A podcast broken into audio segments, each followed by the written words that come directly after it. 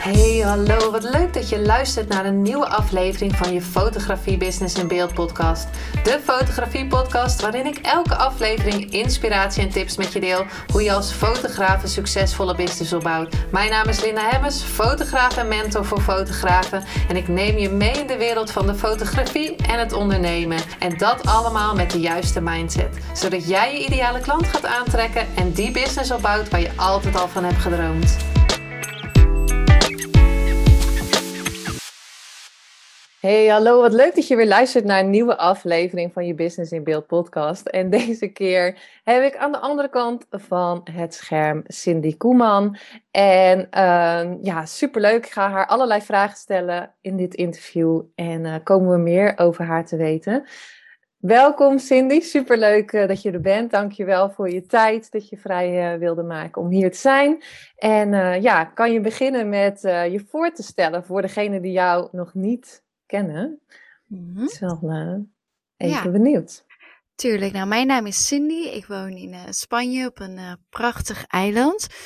En ik um, leef vooral mijn mooiste leven. Dat is mijn motto. Dus ik probeer te doen wat ik wil doen, uh, te creëren wat ik wil creëren met de mensen waar ik dat mee wil doen, op de plek waar ik dat heel graag doe.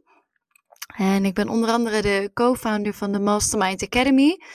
Dat is een, uh, ja, een opleiding, zoals ik het noem, waar ik alles had willen leren wat ik zelf op school had willen leren. Uh, wat vooral gericht is op persoonlijke ontwikkeling en mindset. Ik ben ook de co-founder van de Meditation Moments app. Dat is een meditatie-app. En sinds kort mijn laatste project um, is de flow.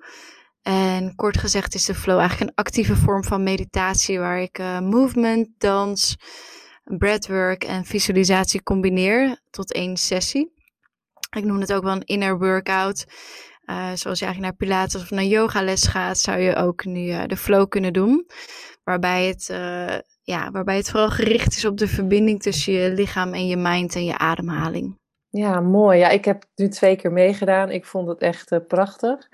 Dankjewel. En, en, en hoe is het ontstaan om de flow te gaan doen? Want dat, ja, waarom dacht je van dat is nodig om dit uh, naar buiten te ja. brengen? Ik denk dat het meteen mijn eerste, eerste tip is voor de mensen die luisteren. Dat is een hele belangrijke. Of dat heb ik eigenlijk altijd gedaan. En uh, creëer wat je zelf mist. Of maak. En, en um, ja, ik denk dat je dan ook meteen altijd een business uh, te pakken hebt. Um, en ja, nog beter als andere mensen dat ook blijken te missen natuurlijk. Dan moet je dat dan even gaan onderzoeken. Uh, maar ik miste zoiets als de flow. En we hebben natuurlijk een meditatie-app. Alleen ik werk veel achter de computer. Ik ben iemand die. Ik ben een creatief. Ik zit veel in mijn hoofd. Of uh, mijn coach Els van Stijn noemt mij dan altijd wel eens een wandelend hoofd. Um, en dat is een. Uh, ja, ik, ik, ik zit makkelijk in mijn hoofd en wat minder in mijn verbinding in mijn lichaam. En mediteren, als ik de hele dag heb gewerkt, of een visualisatie doen, en dan, dan ja, als mijn gedachten al helemaal van links naar rechts gaan, dan heb ik eigenlijk de behoefte om te bewegen, om te dansen. En zo is eigenlijk de flow ontstaan. Ik ging voor mijn meditatie ging ik bewegen, ik ging dansen. Ik beoefen al jaren breathwork. En ik dacht, ja, als ik die nou combineer, dat je eerst je movement doet, dan je breathwork en dan de visualisatie. Volgens mij is dat een super mooie combinatie. En dat blijkt ook zo te zijn. Ja, want wat merk je dat dat met je doet? Uh, kijk, ik beweeg natuurlijk ook heel veel en mediteer heel veel, maar wat, wat, wat, wat doet het eigenlijk met je als je gaat bewegen? Want we zitten allemaal op ons kont. Het, het, ja, daar, de naam is natuurlijk ook flow, um, omdat het energie in beweging brengt. En ik heb zelf veel lichaamsgerichte therapie gedaan. Onder andere um, ja, somatic release heet dat eigenlijk. Er zijn heel veel mensen niet bekend mee. Um, bioenergetica, uh, Feldenkrais. Ja, ik heb er niet heel veel mensen over gehoord in Nederlands. Um, en vaak wordt het ook een beetje als zweverig ervaren. Maar wat je eigenlijk ziet is dat nou, als mensen nu uh, richting burn-out gaan of uh, psychologische hulp zoeken, dan zijn eigenlijk een paar oplossingen over het algemeen.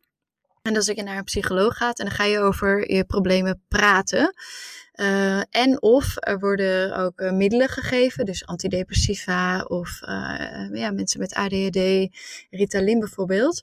En vaak is het een combi van beide. En een derde optie is eigenlijk ook lichaamsgerichte therapie. En dat is nog niet zo heel bekend. En lichaamsgerichte therapie ziet je lichaam en mind eigenlijk als één geheel. Dus um, ja, Peter Levine is daar bijvoorbeeld uh, heel erg bekend mee geworden. Hij heeft heel veel mensen met uh, PTTS, dus mensen die in het leger hebben gezeten, uh, stressstoornis. En hij kwam er eigenlijk achter dat het lichaam en trauma dat het heel erg met elkaar verbonden zijn. En hij begon te werken door middel van ademhaling, van oefeningen. En dat bleek heel erg effectief te zijn. En de eerste die eigenlijk met lichaamsgerichte therapie begon, dat is uh, Willem Reich. En hij zag dat het lichaam bepaalde spierspanningen had. En hij, noemt, hij gebruikt zeven punten. Dus rondom je ogen, rondom je kaak, je schouders, uh, je, je middenrif en bij je heupen. En, en al die spierpunten, al die punten in je lichaam, die staan eigenlijk weer in verbinding met, met je mind en ook met bepaalde trauma's. En als je naar alle spreekwoorden kijkt van vroeger, dan zit er ook heel veel waarde, uh, ja, waarheid in. Hè? Veel op je schouders dragen. En ja, als mensen daar spierspanning hebben, en, en je doet bepaalde oefeningen waardoor je die spieren ontspant, dan staat er vaak een release. En ja, dat is bioenergetica van Alexander Lowen. En hij is eigenlijk weer de teacher van Willem Reich. Dus hij heeft wat Willem Reich had uitgevonden, heeft hij verder doorontwikkeld naar bioenergetica. Um, en daarna is Peter Levine, uh, is daar ook weer verder op voort gaan borduren. En ja, ik vind lichaamsgerichte therapie heel erg mooi en effectief. Het is heel. Um, het lichaam ligt namelijk nooit. Hm. Ja, als ik met jou, als ik naar een psycholoog ga, dan kunnen wij daar nog uren over praten. En wat dan vaak ook gebeurt, is dat je ergens op het bewustzijnniveau ook nog wel denkt van, ik begrijp het wel. Weet je wel, mijn ouders, uh, mijn, mijn moeder was misschien alcoholverslaafd. En natuurlijk snap je op een bepaald niveau, begrijp je wel dat jouw moeder daardoor misschien niet helemaal goed voor jou kan zorgen. Maar ergens op een onbewust niveau is het dan vaak niet opgelost. En ik denk dat dat voor heel veel mensen herkenbaar is. En ik heb zelf echt ervaren dat door een lichaamsgerichte therapie, um, dat het dan wel oplost. Ja, mooi. Ja. En, en, hoe, hoe kwam het zo dat je dan ja, meer breathwork ging doen? Want, of, of hoe dat je dat ging doen? Want um, is dat al van jongs af aan dat je dat hebt meegekregen? Of Nee, nee, nee, zeker niet. Nee, ik ben. Um, het begon eigenlijk met een interview van Rachi Patel in de, in de Happiness. En wij hebben ook haar boek vertaald. Een prachtig boek overigens. En, en een prachtige vrouw met een enorme schat aan, aan wijsheid. En ik las haar interview en toen zei ik tegen Michael: Oh, ik wil, ik wil naar haar toe. Ik weet, ergens voelde ik van ik wil haar ontmoeten. En ze vertelde over de ademhaling. En, en op een of andere manier resoneerde dat heel erg bij mij. En een maand later zat ik uh, ja, bij een workshop van haar. En daar deed ze ademhalingsoefeningen. En dat vond ik ja, zo indrukwekkend wat het deed. En ik heb daar echt voor het eerst pure stilte ervaren. En voor iemand die, waar het hoofd van altijd doorgaat, uh, was dat heel erg bijzonder om te ervaren. En ook daarbij dacht ik, en ik denk dat dat acht jaar geleden is, van waarom heb ik dit nooit geleerd? Waarom waarom leren we dit niet? De, de, de kracht van ademhaling. En ja, de, je adem is, is eigenlijk een soort gaspedaal. Maar je kan ook mee remmen. Of ik noem het bijna een instrument van ons lichaam. Hè? Het is ook het eerste wat je doet en het laatste wat je doet. Als je uh, adem is leven. Als je ter wereld komt, dan, dan adem je. En dan leef je. En ja, het houdt ook op je laatste adem uitblazen. En ik was echt verbaasd dat ik eigenlijk in mijn hele schoolperiode nog nooit iets heb geleerd over ademhaling en de invloed daarvan op je zenuwstelsel. En ik kan 100, 100% zeker dat iedereen die in een burn-out of burn-out-achtige klachten heeft, 100% verkeerd ademhaalt. Ja, en waarom, waarom denk je dat dat zo is dat we dat niet leren op school? Want ja, ik, ik, ik snap het ook niet. Maar... Nou ja, eh, misschien ook. Ehm, ik denk, eh, het is gewoon niet onderdeel van het, het, het, ja, het, het leraarschap op dit moment. Hè. Het is niet onderdeel. Uh, dus misschien is er gewoon nog heel veel onbekend. Ik denk dat dat het is. Onwetendheid, onbekend uh, bij heel veel mensen. Ja, want ik, wat ik geleerd heb is dat je inderdaad binnen een paar seconden, binnen een paar ademhalingen, kan je al wat rustiger worden. En, en denken van, oh nou, hè? Ja. Ja, en als je dan dus wat, wat, wat verder gaat, um, en, daar begon eigenlijk mijn journey voor mijn interesse in adem en, en ademwerk, breathwork in het Engels. En ja, toen woonde ik op Ibiza en toen dacht ik, nou, ik wil hier wel meer van weten. En toen ben ik breathwork sessies gaan volgen bij verschillende teachers. En een van mijn leraren was, uh, was Taya en zij is somatic trainer. Ik wist eigenlijk nooit zo goed wat het is, somatic. In Nederland kennen we dat woord. Het is ook een beetje lastig te vertalen, maar dat is eigenlijk alles wat in jouw lichaam zit. Ja, het systeem, dus eigenlijk je, uh, hele zenuwstelsels, je, je spieren, alles wat eigenlijk in jouw lichaam zit. En ja, zij gebruikt ademhaling en ook bepaalde uh, ja, aanrakingen of spierpunten in je lichaam, waardoor je um, je heel erg bewust wordt van ja, bepaalde trauma's in je lichaam en hoe die opgeslagen zit in bepaalde spieren. En ik kom bijvoorbeeld dat heel erg lastig huilen of ik huil heel, helemaal niet snel. En ja, dat kwam eigenlijk door mijn jeugd. Omdat ik zo geleerd had om mij af te sluiten. Omdat ik eigenlijk niet meer wilde voelen. En wat ik dan deed is um, ja, opstijgen. Echt letterlijk naar een andere wereld gaan. En enerzijds heeft dat ervoor gezorgd dat ik bijvoorbeeld heel, heel erg uh, uh, ja, visionair-achtig ben. Hè? Dus ik kan heel makkelijk ergens in, in, in een soort andere wereld tappen, visies zien.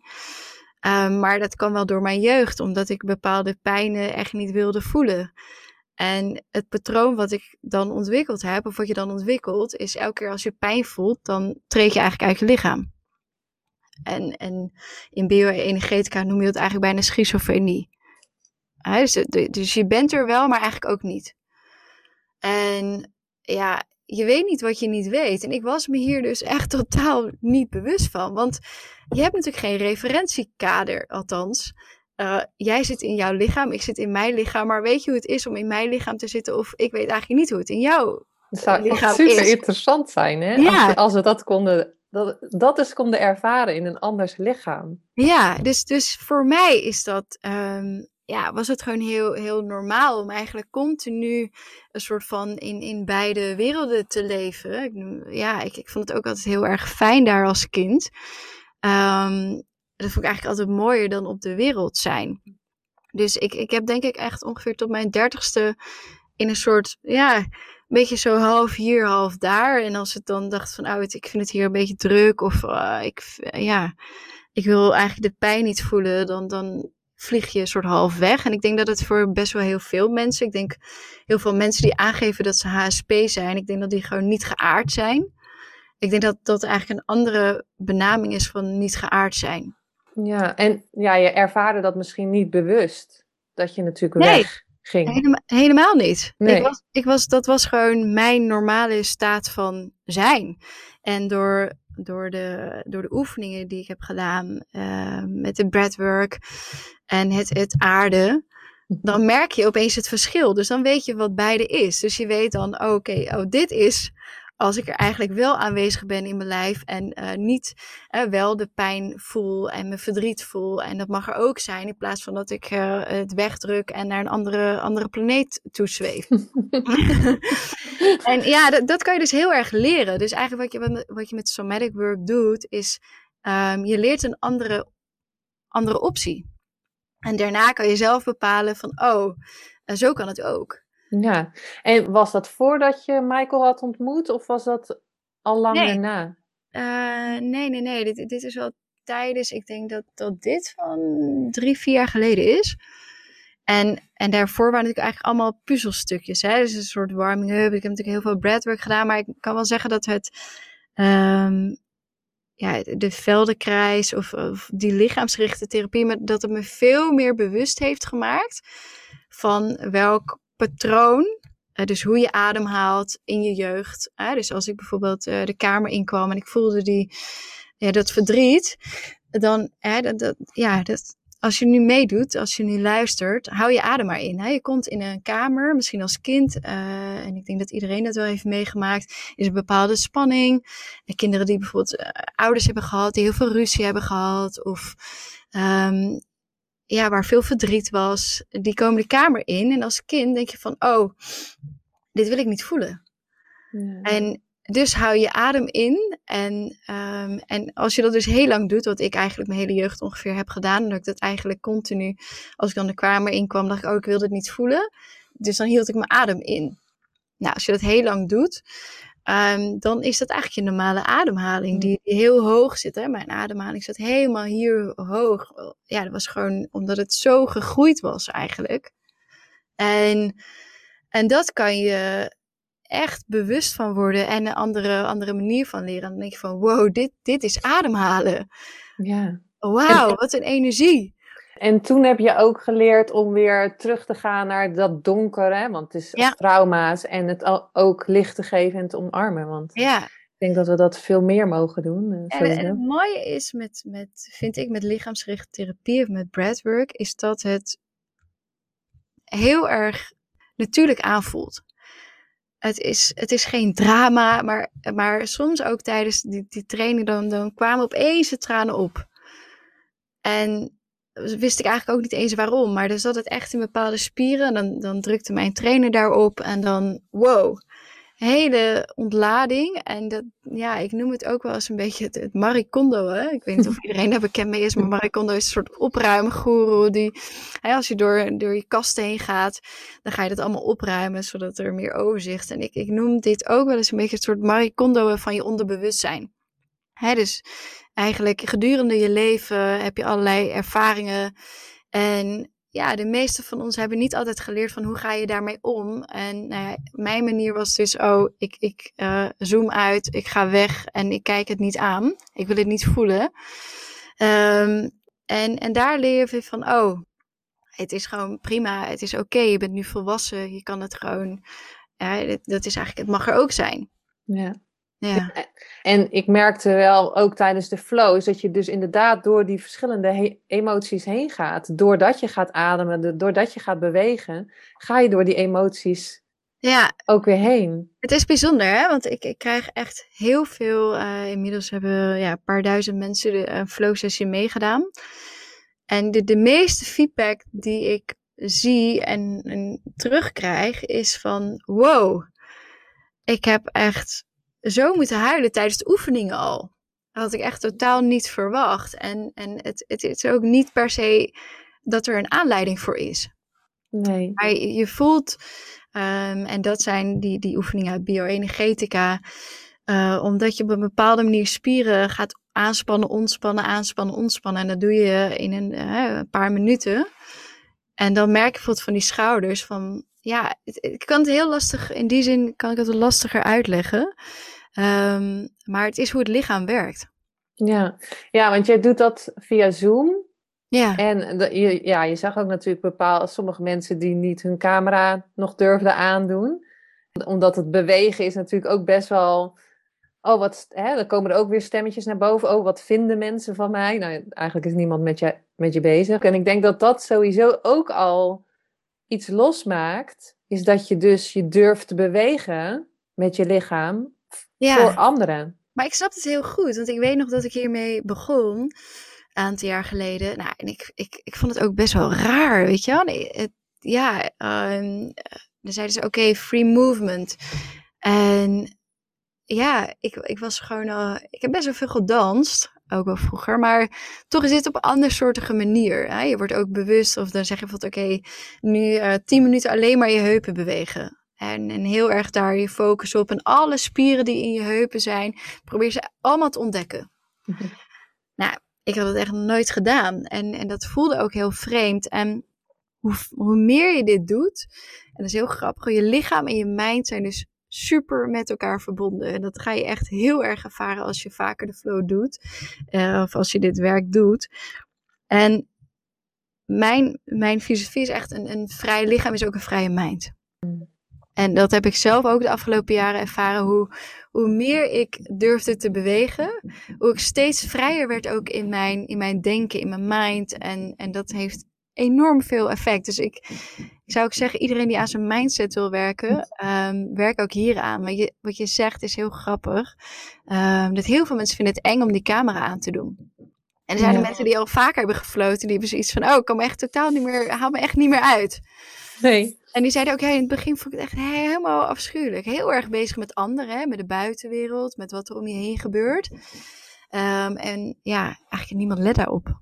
Nee. Nee, nee niemand let erop. Nee. Ja, iedereen kijkt naar zichzelf. Maar, maar, dit is eigenlijk sowieso natuurlijk in heel veel um, dit gebeurt eigenlijk heel veel. Het ja. is ook de, de, reden waarom heel veel mensen eh, niet gaan ondernemen of eigenlijk niet durven te gaan doen wat ze willen doen. Want wat zullen anderen daarvan vinden? Wat zullen anderen daarvan zeggen? Terwijl anderen zijn er eigenlijk helemaal niet zo heel erg mee bezig. Nee, en het jammer is dat je dan eigenlijk niet doet wat je zelf eigenlijk wat er in je zit. Ja, en dat heeft natuurlijk ook te maken weer met bepaalde patronen. Kijk, als jij natuurlijk heel erg vast zit, zonder dat je dat eigenlijk weet, dan kan ik natuurlijk wel tegen je zeggen, ja, ga groot denken. Alleen, ja, als, als jij, als je niet helemaal eh, voluit leeft, voluit adem haalt, dan, dan ja, ben je eigenlijk een soort in een, een boxje nog, ja. Nou ja, het is wel heel mooi, want ik zag uh, een stukje Tony Robbins weer van de week. En toen zei hij van, ik kan wel honderdduizend strategies geven, die strategie.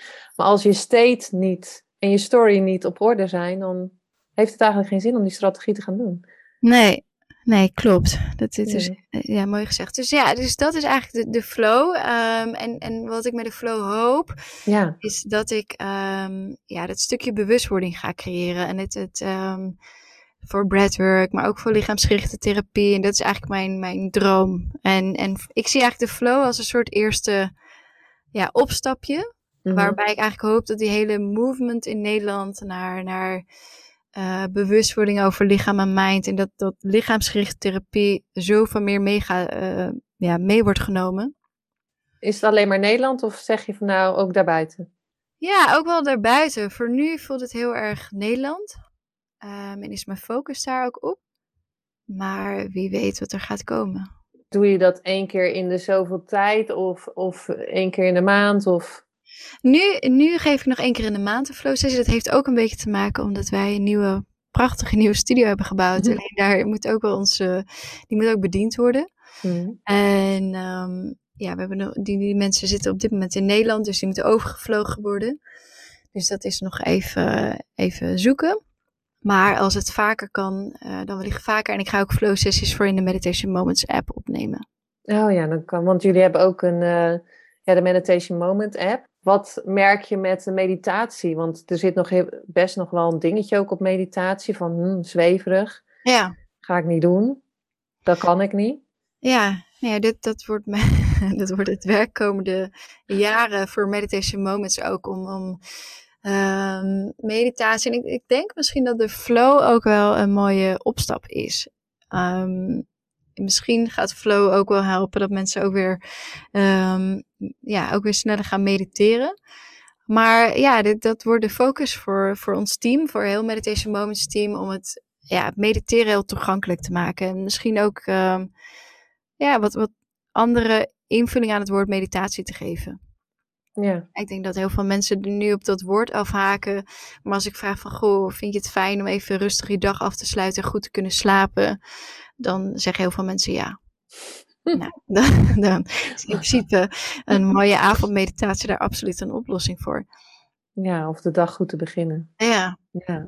Dan kan je hem gewoon luisteren of zo. En dan kan je hem uiteindelijk dus doen, de flow. De flow, nee, ja, het staat nu nog niet in de app. Um, maar we zijn bezig ook met een webversie van de app. Mm. Dus dan komt er ook video bij. En uh, dus dan kan je het ook gewoon, ja, dan, dan, komt er video bij. Dus dan wordt het niet luisteren, maar echt met video. Mooi. Ja. Ja. En heb je nog um, naast dat ook nog een andere grotere missie voor de wereld? Of iets wat je nog mee wil geven aan nou, de luisteraars? Ik, ik, ik, leef dat eigenlijk natuurlijk al best wel ook met de Mastermind Academy en met, met Meditation Moments. En um, ja, en nu met de flow is alweer een nieuwe missie ontstaan.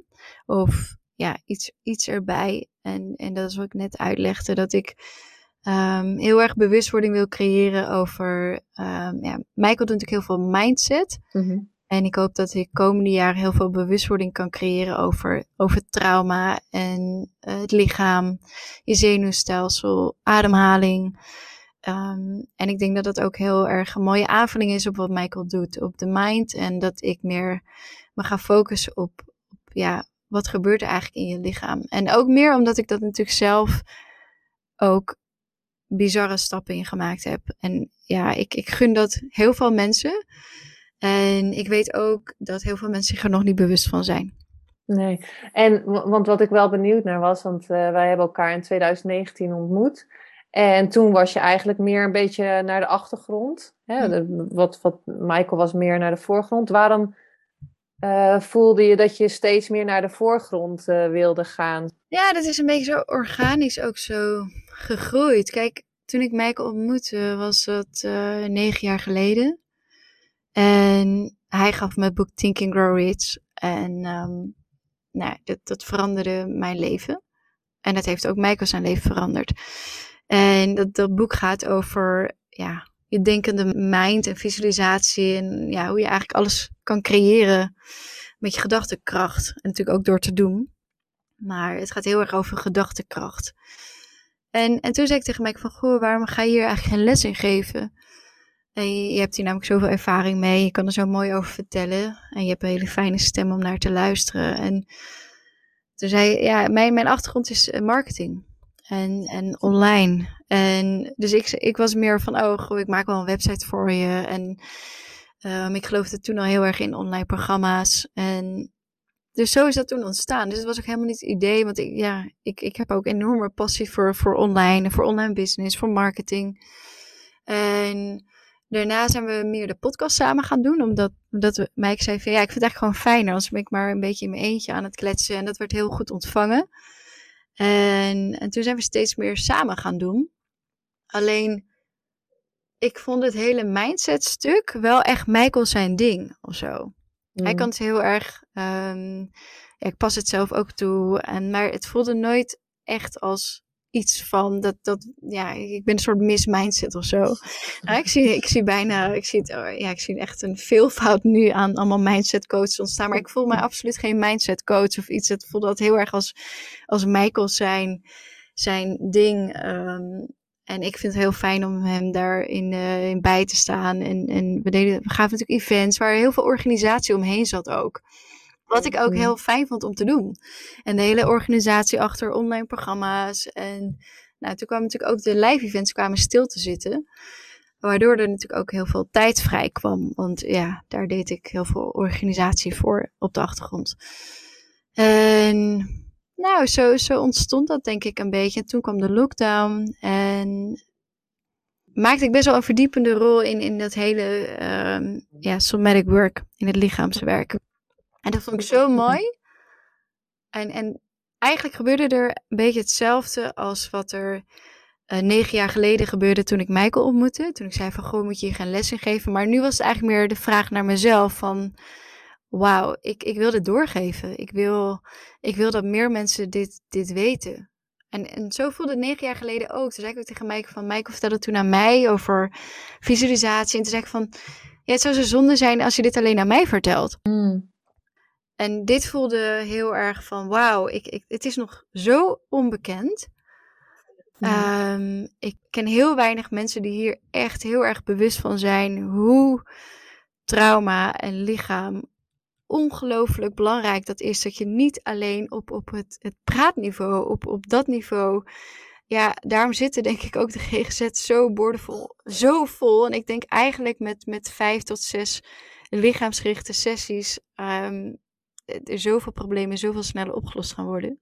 Ja, maar ik denk dat op het woord trauma daar had ik laatst met mijn vriend over. Ja, hè, dat je bepaalde trauma's het gaat doorwerken. Ja, trauma. Ik heb helemaal geen trauma, toch? Denk je dan? Ik heb helemaal geen trauma. Weet je, ik ben niet platgereden of zo. Of, ja, of je denkt van... Of, uh, hè? Ja, ja, bij trauma denk ik toch best wel aan, aan wat heftigere dingen. Bijvoorbeeld seksueel misbruik. Um, ja, als je bijvoorbeeld heel erg geslagen bent, fysiek geweld, uh, een, heel zwaar ongeluk. Uh, dat, is ook, dat was ook mijn beeld van, van trauma. Maar als ik naar mijn jeugd ga, dan was er bijvoorbeeld een emotioneel afwezige vader. Ik heb ontzettend lieve ouders. Hè? Als je naar mijn hele jeugd kijkt, denk ik, nou, ik ben echt helemaal niks tekort gekomen. Ik, ik uh, heb hele fijne ouders. Maar de, het verdriet van mijn vader nam ik heel erg over. Um, en mijn vader is eigenlijk tien jaar afwezig geweest bij nader inzien. Hij was er natuurlijk wel. Maar zijn, zijn verdriet, um, die was heel, heel erg aanwezig. Mijn vader verloor zijn, uh, zijn tweelingbroer. En twee dagen daarna ben ik geboren. En dat was heel veel verdriet, heel veel rouw. En voor mijn vader was het eigenlijk tien jaar lang een soort van, ja, waarom ben ik hier eigenlijk nog? Doordat jij geboren werd, kon hij misschien ook niet het verdriet. Ja, dat zei hij later ook. Weet je, hij zei, ja, het leven ging gewoon door. Mijn vader was ja. uh, 39, nou, ik ben nu 35. Um, ehm, dus ook hoe ouder ik word, hoe meer ik ook besef van, jeetje, dat, dat was natuurlijk, uh, in, ja, enorm trauma voor mijn vader. Dus soms is ook het, het trauma niet per se van jou, maar kan het ook het trauma zijn van jouw moeder of van jouw vader. Of, of um, stel je hebt uh, bijvoorbeeld een gehandicapt zusje, uh, die heel veel, waar heel veel zorg en aandacht naartoe ging. En dan kan je nog steeds hele lieve ouders hebben.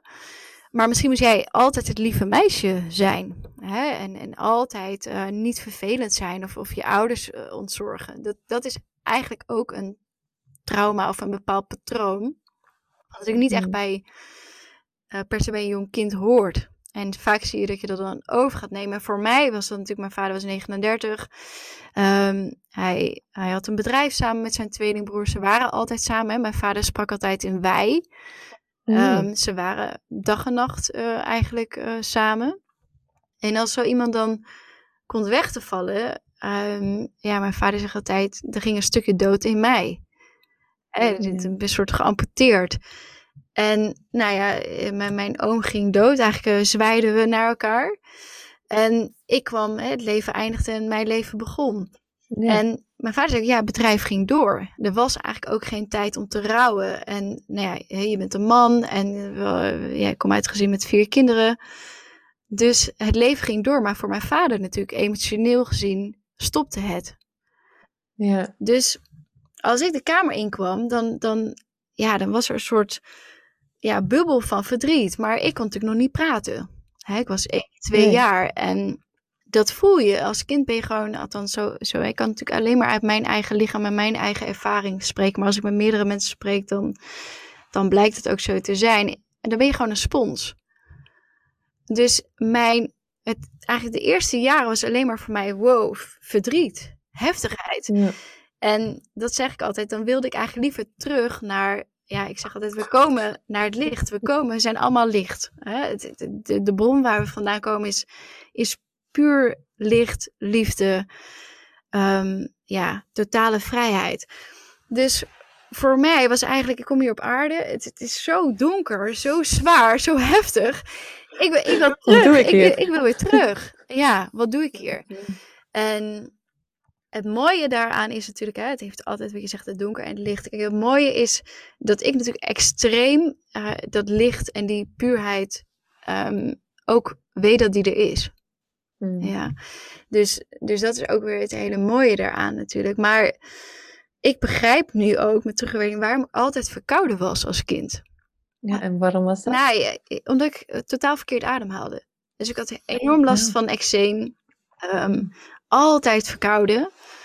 Uh, licht astmatisch. Ja, en als je daar nu naar terugkijkt, dan, dan had het daar natuurlijk eigenlijk mee te maken. Wat krijg je dan? Dan ga je naar, naar, de, naar de arts en dan krijg je allerlei pilletjes. En, en spulletjes. En, uh, en puffertjes en allemaal dat soort dingen. Maar nooit, nooit is er gekeken van, goh, wat, wat ja. Wat is er eigenlijk? Wat is er eigenlijk aan de hand? En toen jij Michael, eh, dat het negen jaar geleden is mhm. eh, dat je Michael uh, hebt ontmoet, ik lijkt al veel, Het, het voelt voor mij al heel lang. Ik zeg ook wel eens, wij hebben een soort dubbel, een dubbel liefdesrelatie, omdat we eigenlijk ook nog een keer dag en nacht samen leven en werken. Dus, dus eigenlijk zijn we misschien wel 18 jaar samen, ja. was daarvoor, was je daar al met mindset bezig? Nee. Of, of helemaal niet? Nee, nee, totaal niet. Het was echt helemaal nieuw.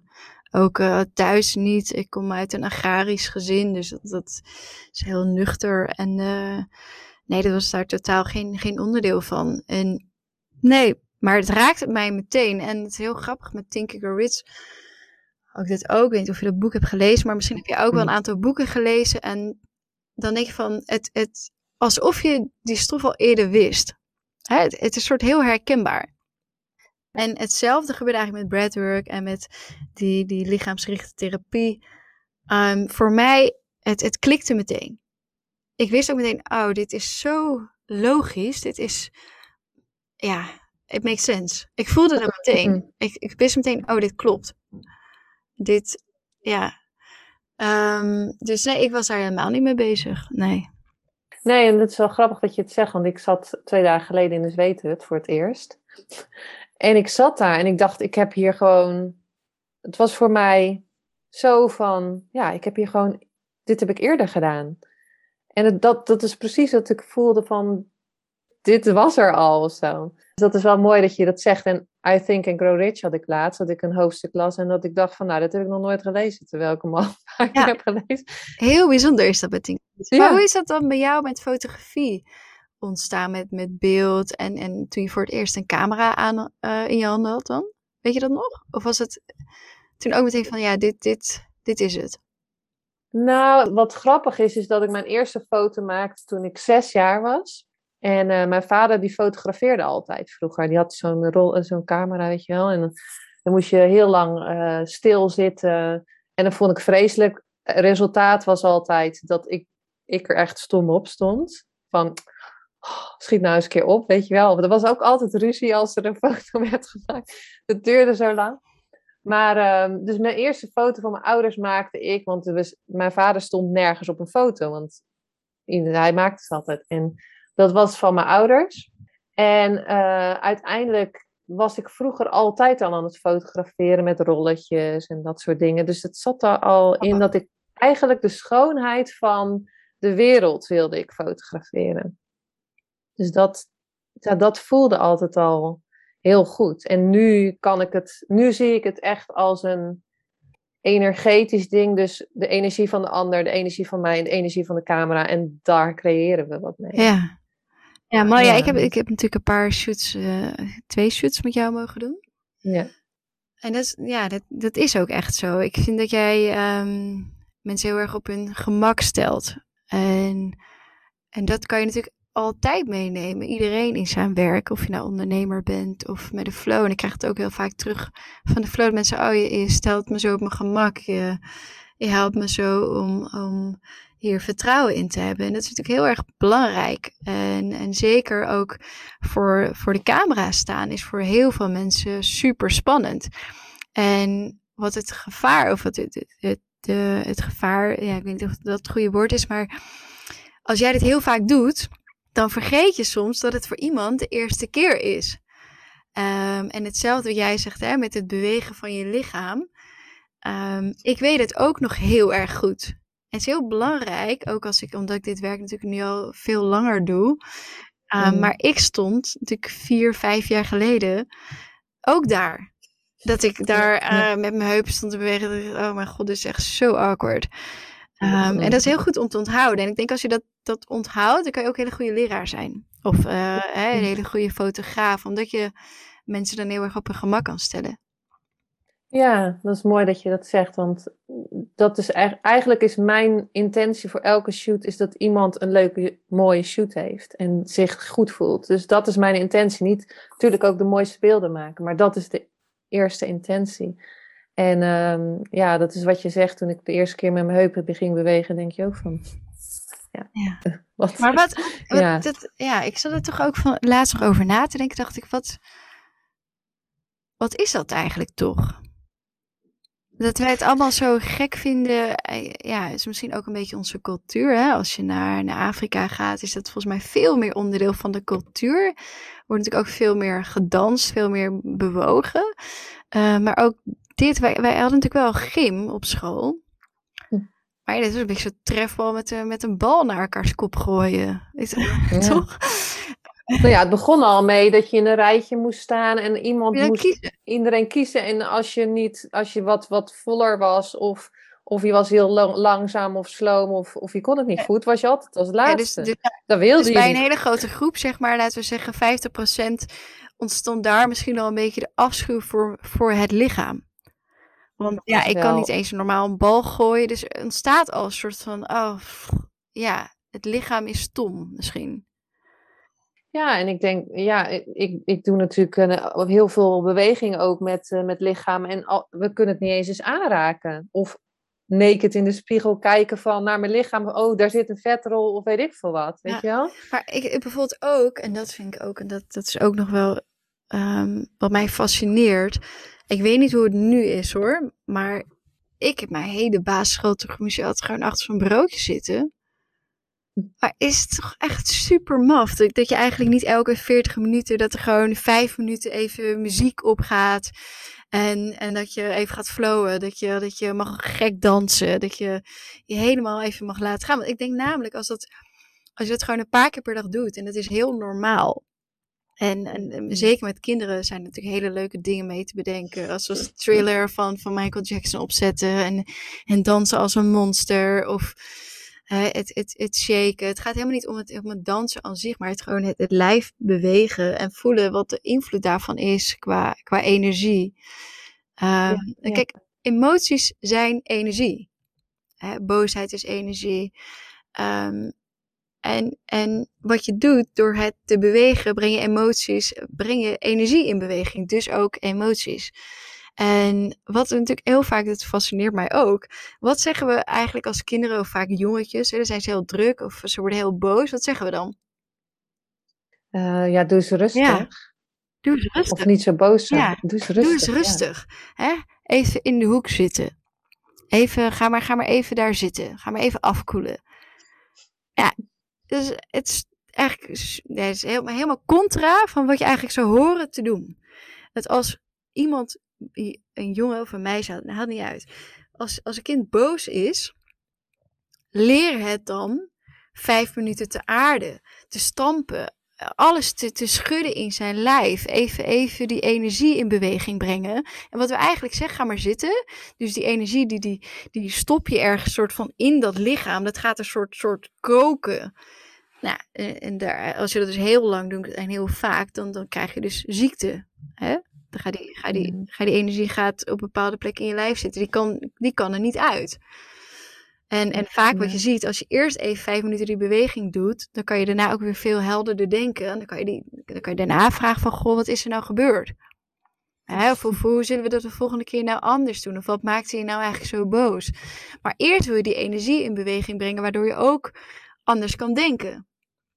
Want als jij in die hele boosheid en dan ook die gedachten, een soort van ja, dus ja, ik denk dat er nog veel, uh, veel te, winnen is op dat gebied. Maar voor ieder geval, voor iedereen die luistert, als je kind boos is, zeg dan alsjeblieft, doe eens rustig. Maar zet gewoon vijf minuten een lievelingstrek op of, of African drums. En, en laat het kind even vijf minuten helemaal, helemaal losgaan. En ga daarna praten. Ja, mooi dat je dat zegt, want ik denk dat we daar ook al, nou ja, niet de mist in gaan, want het is geen goede fout, maar, want we weten niet anders. Uh, maar daar ga je al zeggen dat je niet geen boosheid mag voelen. Dat je geen verdriet mag voelen. Ja. En dan ga, wat jij zegt, dan zweef je misschien gewoon lekker weg. En dan, ja, uh, ja. maar het, het komt er keer weer naar boven, ergens. Ja. Als je volwassen bent. Klopt. Ja, ik heb het ook gedaan hoor, bij mijn, mijn zoon, die is nu 18. En uh, ik, ik zei altijd, ga maar even naar de gang of zo. Ja. en dan hoopte je dat hij niet alles kort en klein uh, sloeg. Maar ja, maar eigenlijk, dat ik kort, zou het nu anders Kort en klein slaan is natuurlijk gewoon best wel een, een natuurlijke reactie. eigenlijk. Ehm, en als je naar, naar dieren kijkt, um, en heb je bijvoorbeeld een hert of, of een ree, hè? er zijn ook wel filmpjes van te vinden op YouTube. Als die aangevallen worden uh, door, door een leeuw en ze overleven dat, dan gaan ze eerst in freeze. Hè? Dus, dus je hebt eigenlijk freeze, uh, dat is uh, wat ik deed. Hè? Dus eigenlijk gewoon van, oh, ik, ik, ik hield mijn adem in freeze. en dan heb je natuurlijk vechten of vluchten. En er is dus flow. Um, maar, maar eerst gaan, gaan ze in freeze. En daarna, voordat ze teruggaan naar de kudde als ze het overleven, gaan ze zich even afzonderen en gaan ze schudden. Hmm. En daarna gaan ze weer terug naar de kudde. Het zijn hele mooie filmpjes. En, en dat is eigenlijk wat je, wat je hier dus ook doet. Hij, je, je schudt het even uit. En daarna ga je weer terug. Ja, en net zoals in de zweten die wij uh, dan twee dagen geleden was, was iemand die kreeg het moeilijk. En uh, dat, dat kan. Maar de neiging bijvoorbeeld als iemand gaat huilen of, of weet ik wat, is dat je iemand gaat troosten. Maar wat ik nu weet, is dat je gewoon laat het gaan. Laat het huil maar, weet je wel. En, en dan vragen wat iemand nodig heeft. En pas gaan troosten als iemand erom vraagt. En dat vind ik wel eigenlijk heel mooi, want ja, dat, dat zie ik ook heel erg bij, bij kinderen. Dan wil je ze gelijk. Ja, het, bijvoorbeeld ook, hè, dat zeggen we heel veel tegen je, oh stil maar. Ja. stil maar. Of uh, ja, inderdaad, het, het, um, ja, vaak willen we, vinden we het toch vervelend. Hè? Ik zie ook heel veel mensen, um, als jij heel erg moet, moet schaten lachen, je moet voluit lachen en je hebt echt met een vriendin vijf minuten, kom je niet bij van het lachen, dan zeg je eigenlijk nooit na afloop van, goh, waar, waarom moesten we nou eigenlijk zo lachen? Waarom, uh, ja, hoe kon dat nou eigenlijk dat ik zo moest lachen opeens? Weet je, dan gaan we het helemaal dood analyseren waar wij allebei helemaal vijf minuten uh, hebben lopen schaten lachen. Bij de flow, ik heel vaak uh, zie, voor mensen die voor het eerst flowen, die, die opeens ervaren ze die emoties. Daar, daar, schrikken ze een beetje van. Dan zeggen ze van, ja, is het dan normaal dat, dat ik dan ja, zo moet huilen of die emoties zo voel of die boosheid? mooi is dat eigenlijk, hè? Dat we, we vinden dat al heel snel een beetje gek.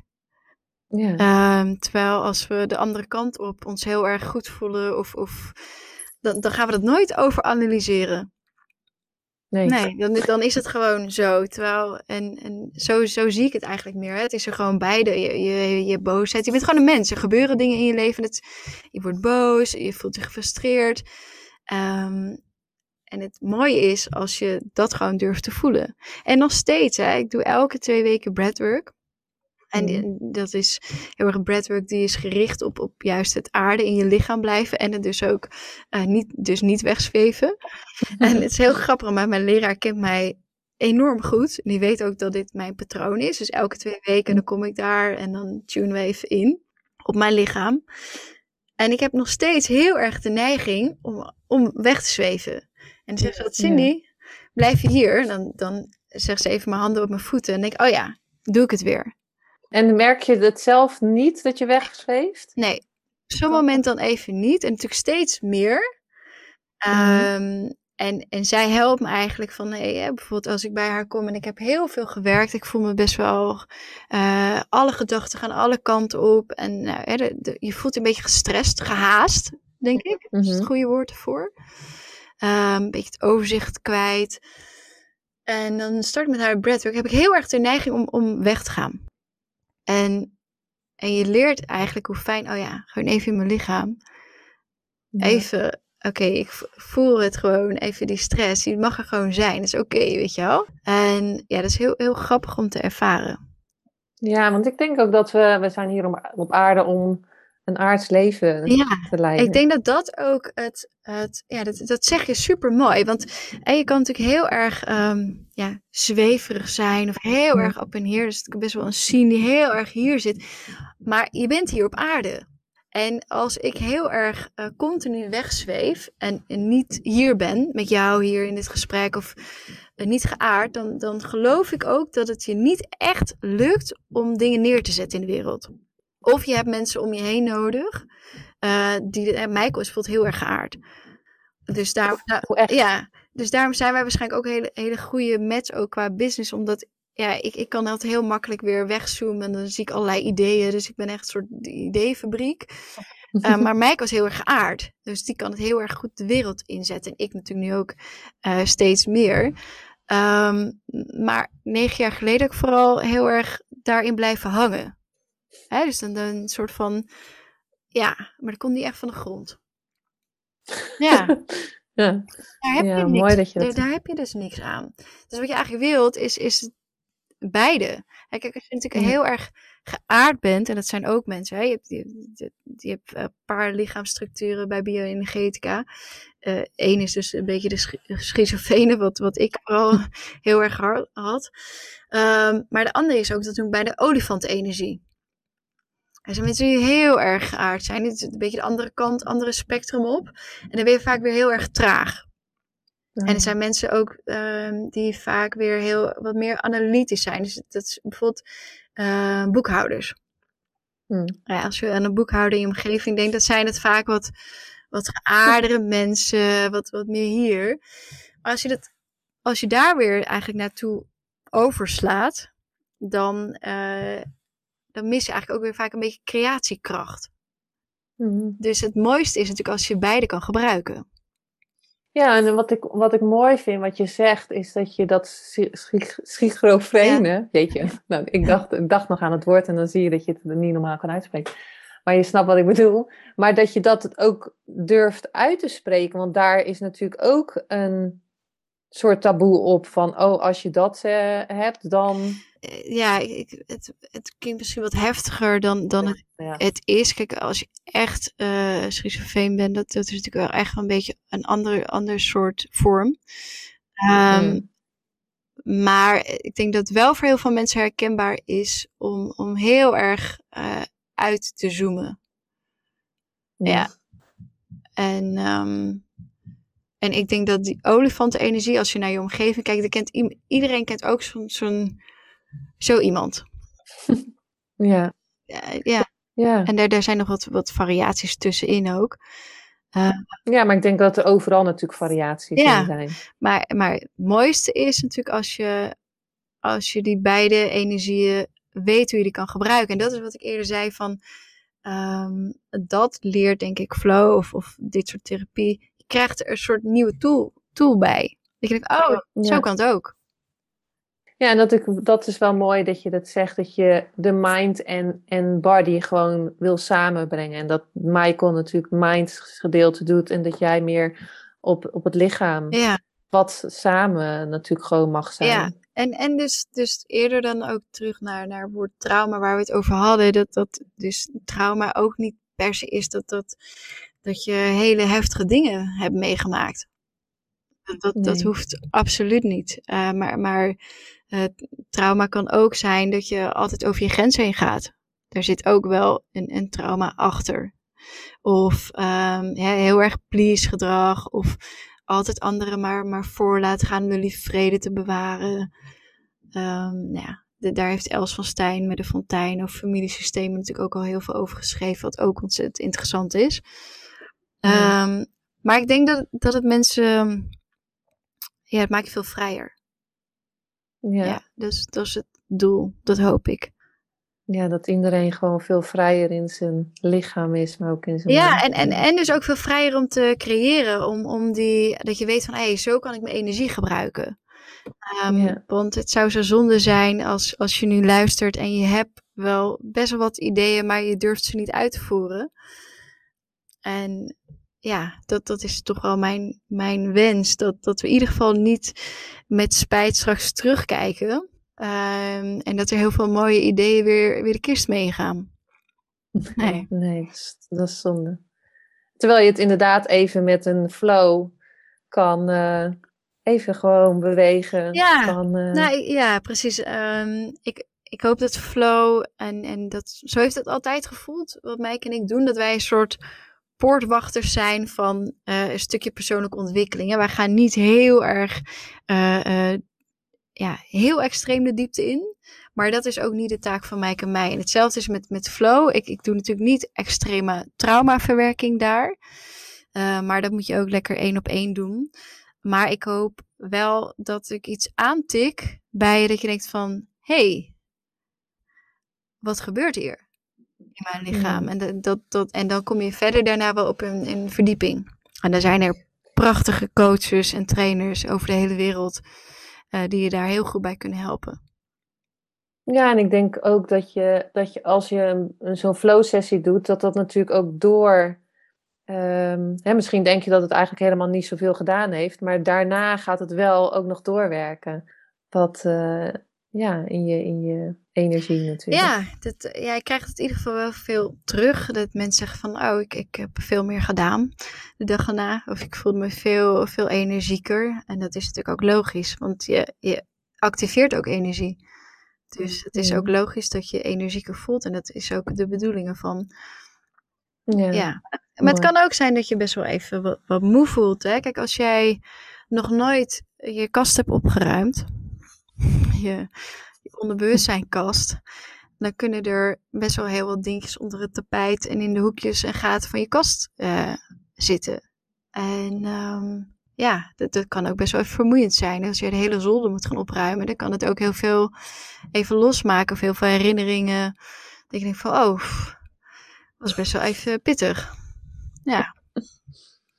Ja, mooi. En is er iets waar, uh, of waar kunnen mensen zich aanmelden voor de flow? cindykoeman.nl, daar staat mijn agenda en dan elke maand geef ik een flow sessie. En als je er niet live bij kan zijn, dan kun je hem ook zeven dagen terugkijken. Dus kun je hem ook op een later moment doen.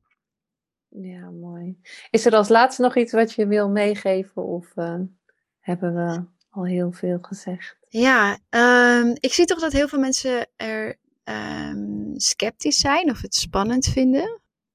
En dan nodig ik je toch echt uit om het het liefst één keer te proberen. En daar overheen te stappen. En het is, of het nou de flow is of, of breathwork ergens anders, of lichaamsgerichte therapie, of familieopstellingen. Het is echt het, het grootste cadeau wat je kan geven. Je hoeft er echt niet bang voor te zijn. Um, omdat breathwork is, is zo, het geeft je altijd wat je aankan. Dat is echt mijn ervaring. Je, um, tuurlijk uh, kan ik me voorstellen dat je denkt, oh, dan wordt alles weer opgerakeld, maar dat is het niet. Het is, en dat is het, het verschil tussen een psycholoog waar je continu weer over het verhaal gaat praten. En, en dit is echt het gevoel van de zolderkamer opruimen en daarna is het ook klaar. Het is echt ja. uit systeem. Ik heb dat keer op keer weer van zoveel mensen gehoord van, oh, had ik dit maar echt jaren eerder gedaan. Ja, ja. dus, dus, Sowieso. dus ga met het lichaam aan de slag en, en dan zal je, er zit zoveel wijsheid in. Zoveel wijsheid wat nog te ontdekken is. Ja, en dan gewoon een beetje liever, liever voor onszelf, voor ons lichaam. Ja. En zeker ook de schaduw. Ja. Daarin omarmen. Want iedereen heeft schaduw. Altijd. Ja. Als je dat aankijkt, dan, uh, dan wordt het nog lichter. Ja. En dan voel je je opgeruimd. En dat zie je ook aan mensen die, die dat vaker doen. Je ziet het in hun ogen, je, je hoort het in hun stem. Je ziet het aan iemand zijn, zijn lichaamshouding, aan zijn energie. Dan denk je van, oh, die, die voelt licht. Die voelt opgeruimd. Ja, mooi dat je dat zegt. Nou, ik wil je ehm, sowieso weer bedanken voor... Uh, ja, ik wil wel, wel heel... Ik zat even terug te kijken en in 2019... Uh, he, heb ik jou een berichtje gestuurd uh, om foto's te maken. En daar is eigenlijk die journey begonnen. En door jou of eigenlijk door mijn bericht natuurlijk, uh, ben ik bij het magazine gekomen en, en hebben we nu deze podcast. En ja, dank je wel weer dat je, dat je hier bij mij in de podcast wilde zijn voor je mooie verhaal. En, en dank je wel ook wat je doet met de flow, want ik vind het super mooi hoe je al die mensen weer laat be bewegen. Dank je wel. Dus dank je wel.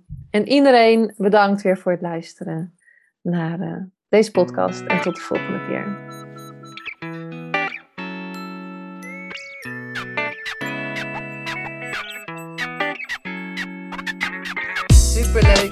Dankjewel dat je weer luisterde naar een aflevering van je Fotografie Business in Beeld podcast. Vond je deze aflevering interessant?